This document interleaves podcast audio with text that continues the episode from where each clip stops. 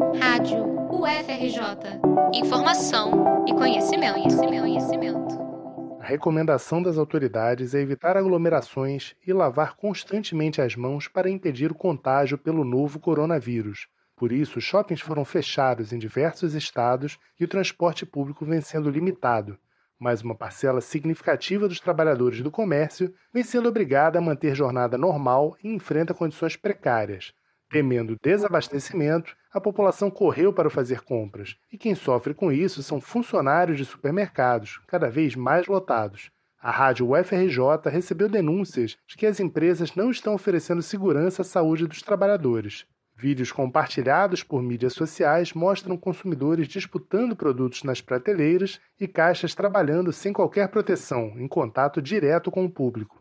Procuramos o Sindicato dos Comerciários do Rio de Janeiro, que confirmou as queixas. O presidente da entidade, Márcio Ayer, diz que a categoria está em pânico com o risco enfrentado e defende a criação de comitês de prevenção e ações para conter a doença. As autoridades de saúde têm orientado para que todas as pessoas fiquem em casa. Então, por isso, não há motivo para as lojas continuarem funcionando né, e obrigando seus trabalhadores a se arriscarem a contrair o vírus nesse trajeto casa-trabalho. Aí, felizmente, depois de muita pressão nossa, o governador ampliou o decreto né, e agora determinou o fechamento total dos shoppings e dos centros comerciais que precisa inclusive incluir as lojas. Não tem sentido algum continuar funcionando nesse momento em que todos precisam ficar de quarentena. O sindicato está procurando representantes patronais para cobrar garantias para a categoria, entre elas acesso a água, sabonete, toalha descartável e álcool em gel para todos, e a limpeza completa dos locais de trabalho ao fim de cada turno.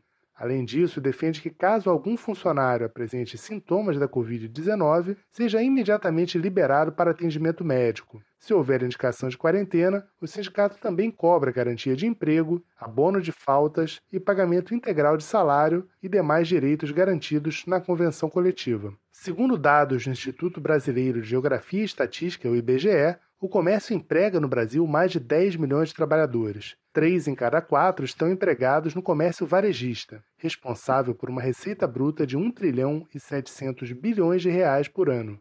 Reportagem de Marcelo Kishinevski para a Rádio UFRJ.